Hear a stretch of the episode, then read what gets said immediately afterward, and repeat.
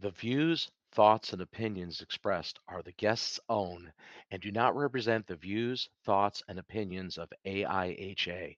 AIHA does not endorse any guest or the entity that they represent. On this episode of Healthier Workplaces, we talk about diversity for STEM with Fredi Lajvardi, the CEO of Si Se Foundation. We need to drop the, inst- the industrial uh, revolution style education. Uh, and realize that humans are natural learners and there's so much content out there that trying to make a person equivalent to Google is pointless.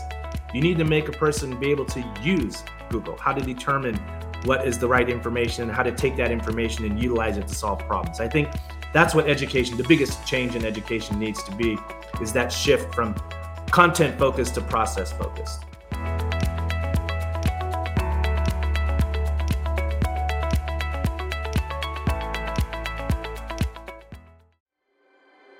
Meet Alice Hamilton.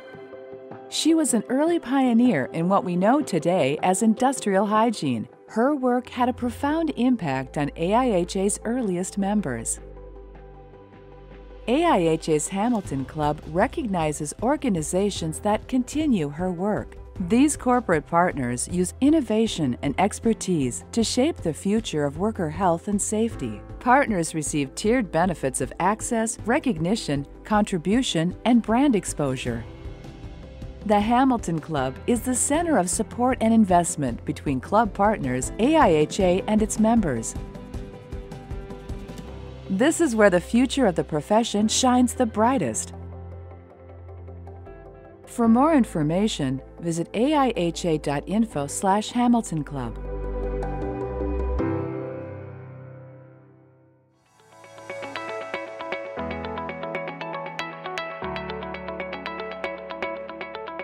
So I uh, worked in the public education system for 30 years with Phoenix Union High School District at Carl Hayden High School.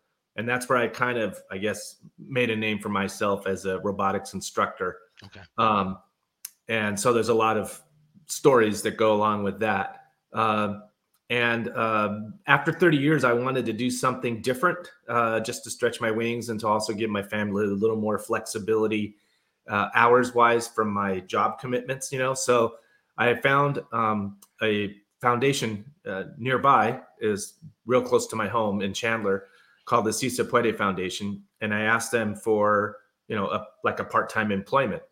They hired me as the uh, STEM coordinator for the program. So I was overseeing the different robotics programs that they had and, and whatnot. And over a period of, I guess it's now five years, uh, I eventually I got promoted and moved into the CEO position. The previous CEO retired and uh, moved on, and they asked me, the board asked me if I could, you know, go ahead and step into that role. So it wasn't something I was planning on doing. Uh, something that kind of fell into, uh, you know, happening by itself. Mm-hmm. Um, the good thing is, is that we we did acquire a building uh, finally. Um, Okay. The organization had been in existence for 30 years without a place to call home. They were always using schools and different places as pla- bases of operation. So we finally have our own building, and it's called the Si Se Puede Foundation STEM Center.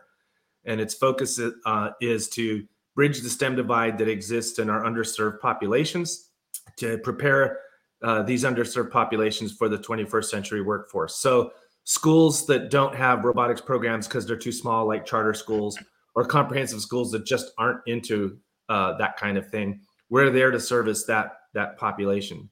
Um, and it was Professor Woody Flowers at MIT that came up with the quote that I use as my focus is that in any given population that's currently not engaged in the STEM economy, at least 15% of that population can be engaged. And so we're aiming for that 15%. That's our that's our mission. Uh, we also extend out a little bit as far as helping out the STEM ecosystem in Arizona. So uh, other robotics teams that are starting up or that have been in existence but don't have the equipment that we have or the space to test their robots can come and utilize our equipment and our space for free. We're dedicated to trying to get as many uh, robotics teams out there as possible at the high school level because it's important for our uh, economy in the state and our national security in the country for our students to be able to function in a new STEM economy. So what's interesting, so STEM obviously is more encompassing than than robotics. Robotics is a specific target Mhm. area that you know obviously incorporates engineering, uh, programming, everything. You know, it's it's it's I, I- it's actually yeah, I, I can see where that would be a, a really great focal point. Um, so your the foundation that you're involved with, um, robotics isn't the only thought though, right? It's like STEM, it's STEM in general, or am I? Um, I, I'd say robotics is not our only thing, but it is our main focus because it's Okay. a thing that pulls the kids in. It's also what is able to generate a lot of income for funding and then you know from grants and things like that because that's the major area of of development in the U.S. as far as you Mhm. know trying to push kids into that area. However, uh, an example of something we do for the community. This is a specific uh, community called the uh, kids that are affected uh, affected with cerebral palsy or muscular dystrophy. We partner up with the organizations that um, represent them, and we've come up with what we call a Jeep hack. And so we'll take a toy Jeep that kids can sit in and ride in that's electric, but these kids don't have their use of their legs for mobility. So we will actually hack the Jeep and make it so that we'll put a button on the steering wheel. And so then they can come in, we make sure the Jeep fits them, and then they're able to hit the button on the steering wheel and steer.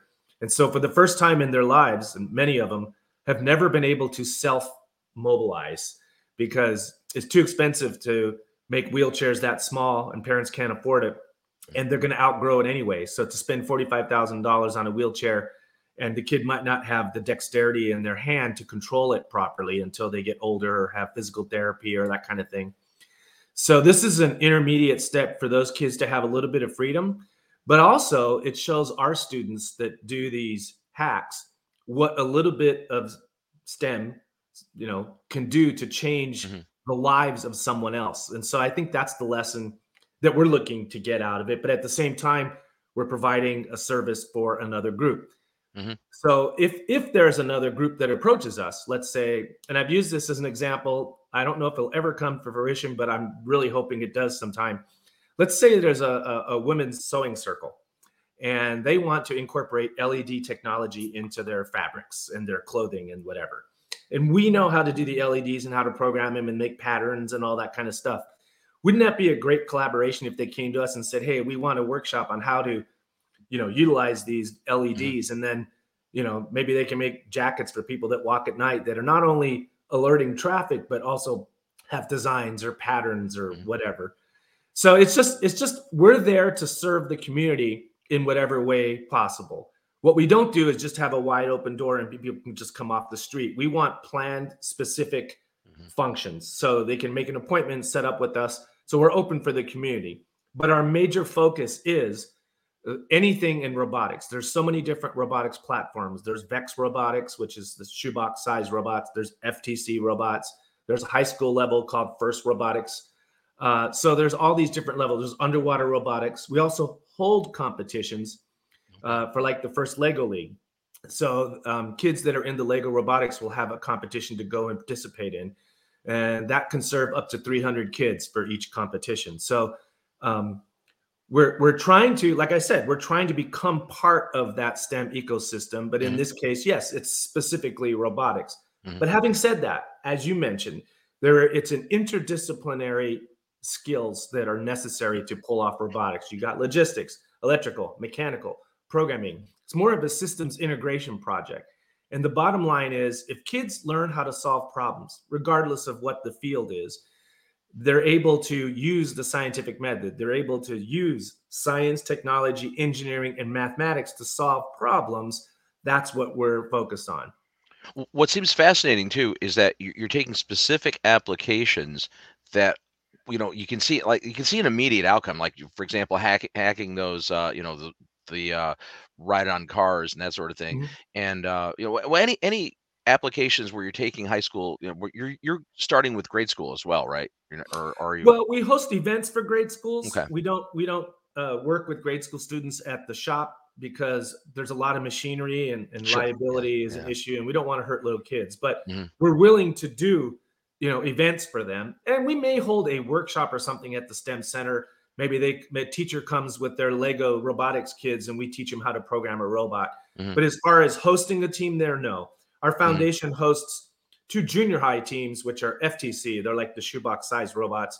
Okay. Very little manufacturing, but basic robotic principles are still involved in programming and assembling and doing some modification or some uh, manufacturing, like with 3D printing to make parts for the robot. But the high school level is the full on manufacturing. So they're using the CNC machines that Sure. cut the metal and all that type of stuff. Yeah, so, that and that's really you're covering almost every aspect of STEM there between programming, manufacture with the mechanical engineering, uh, the you know, the computer science. I mean, all of it, right? I mean, it's, Yes. it's fascinating. Yeah. Uh, What I really, what I think is really great is just again coming up with real life applications, as opposed to just be you know talking in you know more esoteric terms. I mean, you're actually you know your projects that your groups are doing are like real world applications where your participants really get to make something that's impactful, which is fascinating. Yeah, I mean, one of the things I learned in education is hypotheticals work great in the classroom, but you don't very rarely get the inspiration and motivation that you're looking for because people will say, "Well, how do you motivate people as a, as a teacher?" And I say, "Well, nothing motivates people like competition. Human beings are natural competitors. They they don't want to be embarrassed, and having things that are actually tangible that they can hold their hands and like for instance, I could come up and, and say, okay, kids, we're to have a, a class on uh, gear drive, you know, gear train ratios and that type of thing, and coefficient of frictions. And you might get the one nerdy kid that's interested to, you know, pay attention. But if we go to a robot competition and our robot gets pushed around and we can't push any other robot around and our tires are always slipping, the kids will come to me and say, what can we do to make our robot the one that's pushing or the one that's faster or the one that has the stickier wheels? And then I basically got a captive audience. I can say, well, you need to know understand coefficient of friction, you understand gear ratios, so that you know your gear ratio has to be you know higher than theirs, so that you can push them around the field instead of them pushing you. So it's kind of like an incidental learning. There's an incident that's created, and then they learn incidentally. So the focus that we have is we don't have classes per se. The classes come out of, if you call them classes in quotes, it might be a mentor working with two students doing the calculations to build a gearbox for a robot. Mhm. So it's very specific. Our goal is to inspire kids to want to go into STEM. Mhm. I don't think it's our focus. It's a secondary effect if they learn specific skills. Because the way I look at it is if people are inspired, the learning happens automatically. That's how people are naturally inclined. You know, everyone that goes into a competition wants to get better, wants to do better, wants to know how to do- one up their opponent. And then when you say, well, the way to do that is you need to understand this math, or you need to understand this friction, or you need to understand this strategy, then it becomes something that's internalized because the best way that that learning is s- sticks to your brain is three dimensional. I put my fingers in the right place. three dimensional. So the first is the content. Obviously, that's where most education stops. Second is the uh, relevance to you.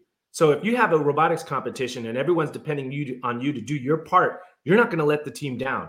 It's kind of like that relay effect that you see in track and field.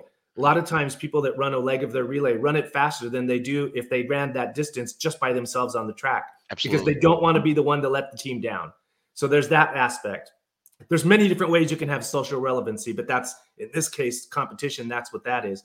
And then there's the physical activity. If your brain and hands and eyes are involved in moving in order to solve this problem, you have a very deep learning that occurs. This is stuff that won't disappear six months later, like stuff that disappears when you take a standardized test. You know, you can gear up for the test, and then six months later, if you take the test off sequence, your score drops dramatically. Sure. So you have to ask yourself, what is it in education that we really want to teach? Is it content or process? And to me, process is something you can ingrain because that same process could be used to solve many different problems. The other example I use because people say, well, you really any problem? I say, yeah. Even dating. If you look at it, if you put dating through the scientific method principle, it's exactly the same thing. You come up with a hypothesis saying, well, I think if I ask that that young lady to go out on a date with me because I'm wearing this nice shirt and I have, you know, a car, she'll say yes, right? And if I go and she says no, then I come back and say, hmm, my hypothesis was wrong. What do I need to change in order to get her to change her mind? So maybe I get a sports car. And then I go back and say, hey, you know, do you want to go on a date now? And she's like, yeah. So then I conclude, well, see, it was because of my car that I didn't get the date. Now I have, you know, an answer. So you can use the scientific Sure. method in everyday life. And I That's, think that's a great analogy too. realize That's funny. Yeah. Uh, and, and the thing is, I, think that's that's so important. Is I think education, at least in this country, has really been primary fo- primarily focused on content. There's no question about it. It's very content and, and not process oriented, right? Because process, I, I don't know, like content's easier to teach in that it's rote memorization and it's not like you're not conceptualizing and you're not really bringing it to life as much as Mhm. you should. And, and I mean, some of the science classes we do it a little bit, right? I mean, what you know, I, I'm assuming you and I are similar ages.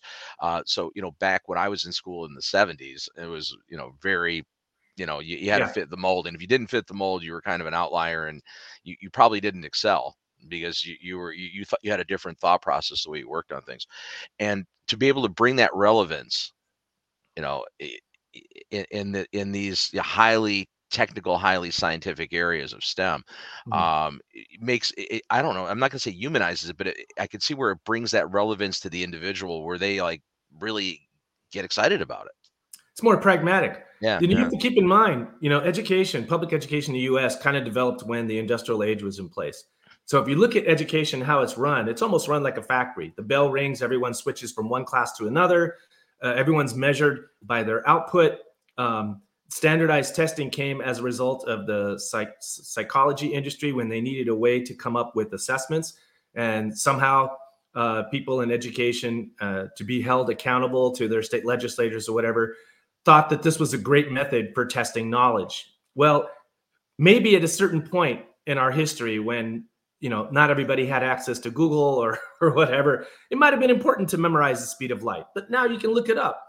You know, it might have been important before to have to memorize the formulas, but now you can look it up. Right. That's a huge It's more point. important to learn how to think, and I think that's the hardest thing that education is having because it's like they're so entrenched in what's supposed to be education that they don't understand that if you have a person that is able to, you know, organize their thoughts and come up with possible solutions. So, one of the things I get asked, and this is a good example, is well, so if you're not a, a, for standardized testing, how do you evaluate your students? I said, here's the example.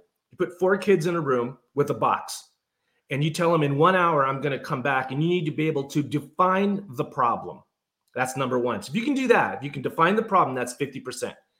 If you can then give me one or two or three possible things to try to see if it would solve that problem, and if you can tell me how you can tell if that result is, you know, you can tell me whether it worked or not, you pass. Why? Because in the real world, when do you ever sit down and get something right the first time? Never. So Rarely. why are we testing where you have to sit down and get everything right on the test the first time? Never. Yeah, So well, it's not, it's not real not- world. It's not what you, it. The, the whole testing, the standardized testing, unfortunately, does not reflect on how you're going to perform in the job place or even life in general. I mean, right? You're not able to problem solve. But memori- here's a good memorizing stuff is example that'll show the difference. I can get a computer to take a standardized test and ace it every single time. Mhm. But if I give a computer a problem it's never seen before, can it solve it? Oh, with AI maybe now, but uh, but Even with AI, it's Yeah, still, still not as good as a person. Yeah. With the creativity. One of the things I tell students uh, when I was still teaching, I still still students now, but I'm not really their teacher anymore. I'm more kind of two steps removed. Is if you want to have a place in this 21st century economy, you need to make sure that you accentuate your humanity. So, what does that mean? That means you have to make what makes you human more valuable than the machine. If you're trying to do what a computer can do, a computer's going to outdo you. If you're trying to do what a machine can do, a machine's going to outdo you. What can you do that a machine or a computer at least can't do now? And that's be creative and solve problems that you've never encountered. So if you emphasize that in whatever field you're in, you will maintain your relevancy. In teaching, most places now can go to online teaching for a standard educational learner, someone who's neurotypical. You really don't need an instructor if they're motivated to go through and take all the courses and whatever. So, where does a teacher fit in? Ah, what about the kids that have learning problems? A computer or a machine can't adjust to the person's learning style and accommodate when they they can't tell how the person doesn't understand or what the person doesn't understand. So again, if you accentuate that humanity, you as a person can maybe guess why this other person is having an educational block and they can't learn. So you might be able to come up with an example that they can relate to or help guide them through a way to get through the hurdle that they're they're at. Machines can't do that, at least not now. AI might in the future, but for the time being, if you want to be relevant, you need to accentuate what makes you human. Th- that's a huge point you're making there, Fredi. Though, because uh, in reality, people do learn differently. Um, mm-hmm. and and standardized testing and that whole mindset it was was basically saying one size fits all. This is how you're going to do it. You're either going to you know sink or swim based on this is how we do things. And the problem is like I I, I for one was a student that I very I gained a lot from real time lecture. Mm-hmm. You know, both both in college and in high school. So if I was with an instructor that was a very dynamic presenter and really you know show, uh, you know presented that information in a way that I could pick it up, I would be very good at it. But it, just sitting down and just reading, you know, copious pages and rote memorization, I was awful at that. I could never get the concepts. Um, you know, so for me, like I struggled in a lot of levels, and I'm just, I think a lot of students, you know, there's different ways. So this, I, I totally agree with you. It's like a human instructor is going you know a good one you know that that that's cognizant of that is going to be able to pick up on the individual needs of the students. But more importantly like we need to have a framework that allows instructors to do that you know and it's like mm-hmm. we don't have that framework really in this no and teachers are, are, are often like when i first started teaching i i entered the profession thinking wow you know I, I love science and technology and i can't wait to you know share it with all the students and change the world because i'm like going to be this awesome teacher and then as soon as I got in the classroom, I realized, oh, there's all these standards that I have to cover on this specific day. And an evaluator is going to come in, and if I don't do it, they're going to say, why, why are you talking about you know Mars instead of you know what you're supposed to be doing and, and whatnot? So I felt like I was basically thrown to the wolves with one hand tied behind my back. And so I realized real quick that if I'm going to stay in education, I need to enjoy it. And the way for me to enjoy it is to have fun with the kids. So that's where I started doing these extracurricular STEM programs. Like we started with the science club and then moved to a science fair and then started a robotics team. And next thing I know, like I said, the education happens. I, I didn't, I don't know how to CAD. I don't know how to use any of the machines that all my students use. I am the person that is the connector. I connect people with who know how to CAD to teach people, my students, how to CAD. Sometimes it's online tutorials, whatever it is. I become the conduit of information, the organizer, the team manager, making sure the kids are safe. And then I do, of course, have some logic so I can help them walk through problems because I do understand the scientific method. But it, it's exactly right, you know. And people have even accused, you know, me. Well, you're telling the students all the thing. I gotta be great if I could, but I have no clue how to tell them what to do. I just know how to explain the big picture, and I can guide them through it because you they, they get on the internet they figure out they find the tutorials on how to check out the cnc machine calibrate it you know do all that stuff. You know it, it may sound weird or backward or whatever but it's been working. And either people listen to it and i think have success or they don't listen to it and we'll be the only ones that have success. So either way i'm happy. No it's, it's great. Um so so let, let's uh let's focus in specifically on uh, the topic of diversity in STEM, right? Because that's that, mm-hmm. that's um, that that's an issue, is it not? I mean, it seems like yes. underserved communities are are less maybe I, don't know what the word is. It's not motivated, less directed towards no. towards the STEM area. I mean, I, I they're, not, it's they're not targeted. Right, so, they're not given the opportunity. It's really not. They're, it's not focused on them. Yes, yeah. and so I can give the school I worked at, Carl Hayden High School. If you would have picked the school that would be least likely to have success in robotics, that would probably be the high school. Lowest standardized test scores. Average student comes to Carl Hayden High School at the fourth grade reading level, fourth grade math level. So they're four grades behind. How is it that I can take a group of students from there, help them organize and learn and build a robot that can beat MIT in an underwater robotics competition? How does that happen? It's not because I'm a stupid teacher. I don't know those those skills, but I do know how the process works, and I think that's what I leaned on and that's what the kids saw when I would model. Like they would look at me when I was struggling to try to figure out how to learn something. And then they would go, Well, he did it like this. So I'll do the same thing. They learned how to ask questions. They learned how to not be afraid. They learned how to take risks. They learned that you don't have to get something right the first time, it could take five times. Mm-hmm. And I think that's what school doesn't teach us. They right. want you to take the test, get it right the first time. Maybe if you're good, we'll let you take the test a second time, but that's it. Right. You know, they it, it's not set up that way. Well, you get Now- pigeonholed. You get pigeonholed in school. I mean, quite frankly, if you don't do well in standardized testing at an early age, you're already you're already put in that behind group. You're like, you, you- and that's you're already almost cast in that for your entire, uh, you know, uh, public school career. You know, those 13 years of that, right? You're it's really hard to break out of that once they Yes, and, you and what that you slot. pointed you out, know? you know, even when I first started working with the students, they would come up to me and basically say they cannot compete against those other teams. And so I would take a very hard approach back at them. I'm saying, so you're telling me that genetically their brains are superior to you. And they would be quiet and say, well, no, but they had more classes or this or that. And I said, well, is there anything stopping you from taking an extra class or digging into the information? And they'd say no. I said, so the only really difference is whether or not you want to succeed. And they go, is it that simple? I go, it's exactly that simple. You might have to take three extra classes to catch up to them. You might have to go online and find more information to catch up to them. But is it your choice? Or are you going to let society decide because you're Hispanic and you're at a low income school, Title One, parents didn't go to college, much less even graduate high school? Are you going to accept that or are you going to change? You, you're being taught to accept whatever society says about you. That's why, you know, even after the, the MIT win, my high school robotics team continued to have success and become one of the top teams in the country. It, they realized mm-hmm. they were in control of their destiny. Yes, the road may be harder, but they are still in control. Any group can do that.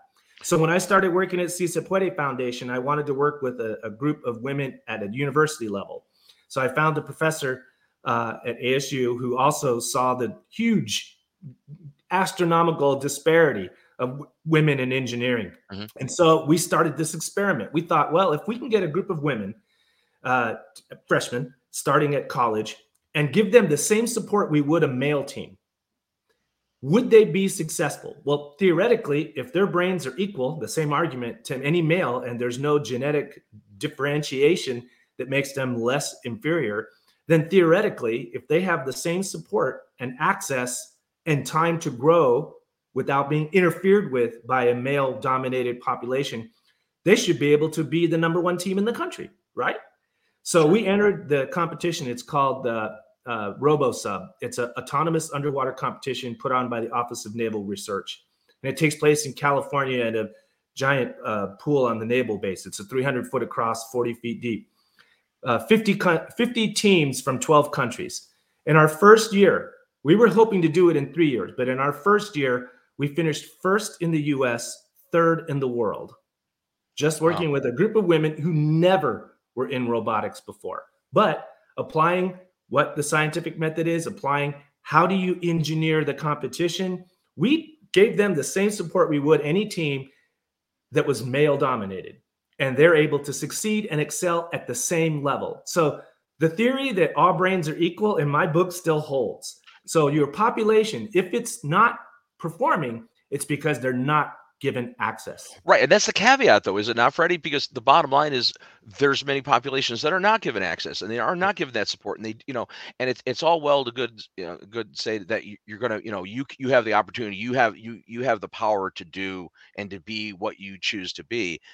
Yeah, but everybody doesn't have the equal opportunity to rise up and do that. You know, it's like if you're if already dealt a bad deck, you know, hand of cards to begin with, you have you still have to go be above and beyond what somebody that maybe was in a different circumstance has a, a more readily available opportunity to those to those resources. It takes it takes only one person, whether it comes from the population itself or someone from outside the population that comes and says, "Look, you guys can do this. Let me mm. show you how." It takes one person to change everything. Sure. That's Well, at least for that group of people. But the point Yes. is, we need to, we need to, I think, need to embrace and encourage that in our e- Mhm. education systems because I- I fear that that's you're an outlier, and, and I hate to say that uh, because it, it, it bothers me to say that, that I think you're kind of an outlier here because I don't think across all these underserved communities in this country we really have that, or to Well, the I- extent we need it. I hate to think of myself as an outlier, but to some degree, I think you're right because it does take some sacrifice on your part. Because I could have gone someplace where it was easier and not have to work as hard or take as much risk. But um, when you're a human being and you care about other human beings, it's very difficult to turn your back when you see that there's a need that you know you can address. I was fortunate enough that financially I was able to barely at times be able to make that compromise and still, you know, do what I felt was right in my heart. But I understand, you know, everybody's, uh, you know, they got to support their families, they got to do what they have to do. So working at an impoverished school versus a, a highly successful school takes less effort. Uh, you know, there's no doubt mm-hmm. about it. Sure. And so you are right. It is an out. There is an outlier, but I have enough faith in humanity that there's enough people that do what I do. If they're given a little bit of support, that there could be more success out there in these communities. Um, and here's the other thing that you may want to consider, and this may encourage companies and businesses to pay close attention to this because this is one place that organizations like yours might be useful. I was asked, you know, how can uh, you try to attract more people to your industry? Hmm. Well, one of the things is the general public doesn't know what you do. They have no clue what you do. No students are even, it's not even in their universe. So the way you have to do that, you got to be in their community. You got to be in their face. So one example I brought up is at these robotics competitions, there's different awards, and one of the awards is given by uh, is for safety. So they go look at each of the robot pits. If there's a team that looks like they're taking care of all the safety requirements, they got the MDS sheets, they got the fire extinguisher, they got all the electrical cords t- tucked away properly. Everyone's wearing safety glasses, whatnot, and they give awards for who's got the best safety pit. Um, it used to be underwriter laboratories, but now they're not doing anymore. So there's an opening for you guys if you want to jump in. But the kids then see you, they talk to you. You can talk to them about, oh, yeah, there's a whole profession where you can do what I'm doing and do it for a living. And it's, it has great benefits, you know, whatever it is, the sales pitch that you want to get there. But then the kids see you, they know those yeah, that, jobs exist. And that totally and, makes sense, that approach. Yeah. And so, so, you know, it, it's, it's very important that you're part of the community. And if you want people to understand what you do. Um, so that's my that's my recommendation as far as trying to get more people aware. Uh, there's many other opportunities. There's always these, you know, let's let's hold a tour or a workshop, and those are okay, but it's it's it needs to be more sustained, more, you know, because people kids put into a bus and taken to on a field trip to talk about it. It's a one. You might get you might get one student, but but if it's a long term exposure, so mentoring for these robotics teams your your your group could be the ones that go and say, look, we'll mentor at this robotics team, and you maybe go once a week for a period of six weeks. The kids get to learn you, uh, learn about you, learn what, what kind of car you drive, what kind of house you have, what's your family like, what's mm-hmm. your life like, do you like your job? Would you do another job, or you know, those are the kind are, of these things, are huge questions that these are know, the kind of things kids want in the formative know. years kids need that i mean to make yep. decisions on life decisions on how you're going to approach things and, and, again i didn't mean to like imply that the bulk of uh, the professional teachers in America don't have that passion and don't have the desire to do that because I think I, I would say it's safe to say that most everybody that gets into the teaching profession, it's not a place where it's lucrative. So you're getting yeah. into it because you you have an, a burning passion to do that. I mm-hmm. mean, for, I would say for the most part. Yeah. Um, you know, so and sadly, I think our institutions don't necessarily support that. you know, again, we, yeah. we're very structured. And, you hit it on the head. I think it's the institution, the way it's set up. You know, mm-hmm. schools that are uh, that don't have as much as others. There's a systemic process by which they get funded. Uh, I don't know the details, and I don't pretend to know the details, but uh, you know, schools that have a higher tax base seem to do well. Schools that don't have a higher tax base don't seem to do well. So maybe restructuring how the money gets distributed so it's even. And if they can't do that, again, companies want solutions and any part of the community that's not engaged, you don't know where that next great idea is going to come from. It could be from that 15% that's being ignored. So, only when you include as much of the population and diversity as possible, then you increase your chances for greater uh, success because now you have different points of view. Now you have different thought processes. Whereas if everyone's homogeneous in their thinking, you're all going to come up with the same answer. And if it's wrong, you all have the same wrong answer. So diversity is huge, inclusion is mm-hmm. huge. So if there's an argument to engage these populations and the schools as a country, as a system, as an institution, you want to reach out to these groups, even if it's like what we're doing, focusing in one area. I mean, other groups can focus on other areas, but ours is getting the kids into robotics And so I think that's the approach. You know, you if if you make it easier for the teacher that's willing to take a chance, then I think you know the teacher will stick with it. But when they have to fight their own administration Sure. to get funding or a space or time, then it becomes difficult. So it's a whole systemic change on how you look at education. So you're right. It's not the teachers per se, because nobody chooses to go in teaching because they want to make money. I Yeah, can tell you clearly not. Clearly not. Yeah. Regardless of where you teach. No, I, I, I get that. I actually started out uh, when I first went to college uh, in secondary education. That was where I was headed. Uh, actually, phys ed, you know, in sports. You know, that was that was, and through a very long process, I ended up in STEM also too, electrical engineering, technology. You know, did a complete paradigm shift, uh, and got back into like training. On you know on a on a industrial uh, corporate level, but then uh, getting into youth athletics, I, I got into it later years, like 25 years later, the cy- cycle, and you know got got to somehow get to fruition on that. Um, but it's it's challenging. I mean, people. I, I, hats off to people that actually take up education as the career because it's it's essential. I mean, we it, it's super essential, but it's also I, I don't think it's as well respected as it should be. Well, no, it's it's a it, it has a double that You know, uh, double approach to that. Now, as you say to, to people that you're a teacher, they go, "Oh, wow, that's great." But if you look at what society values, obviously they value what they pay, and right? Nobody wants to pay teachers a, a, No. a living wage. You know, and then like- there's that if you if those who can't do teach, you know that that same thing too. That makes it sound like yeah, anyone can teach. Like I That's said, I'd like to see anyone walk into a classroom full of teenagers that don't know them and get in there and try to organize the classroom. Good luck to that. oh, uh, super There's a skill. There's a skill to that. a lot, a lot of pushback there. I mean, and again, I, I would say, you know, from my experience in like youth athletics and, and coaching that, you at least had the captive audience because they wanted to get on the sports field and play football or whatever sport you were coaching. That's different. So yeah. You do, you, you have a stick and carrot, and you have a very readily available stick and carrot with that. But just in the classroom, you don't necessarily have that.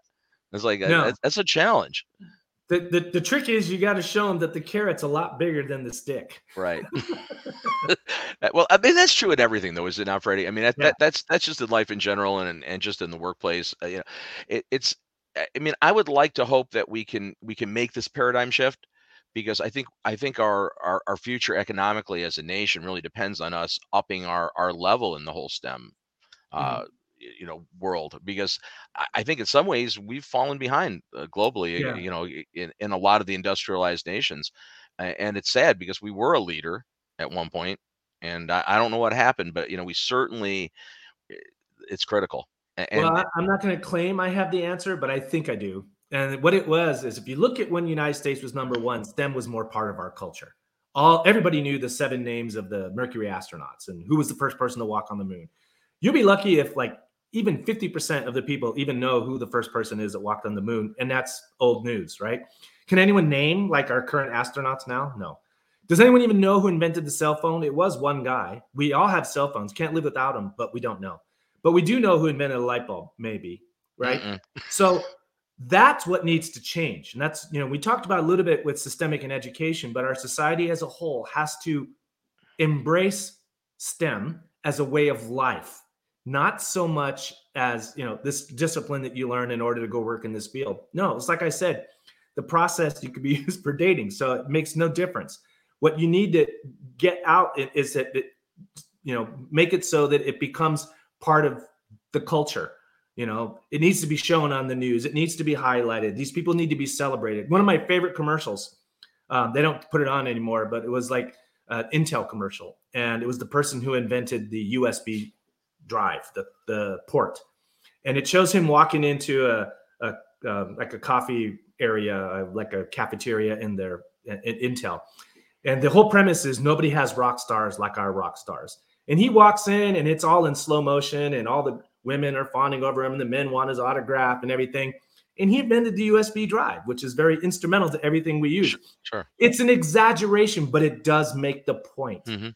We need to celebrate. I can't believe that people don't know. And it was never promoted and it's not. And I just saw on CNN the person who invented the cell phone, I think is 98 years old now oh wow and he's reflecting on the first call he made and it was calling the competitor that was trying to beat him to make the cell phone saying you can stop now i already got it Um, it's a great story, right? Sure. Oh, no absolutely. one knows. No Yeah, one yeah. knows the story.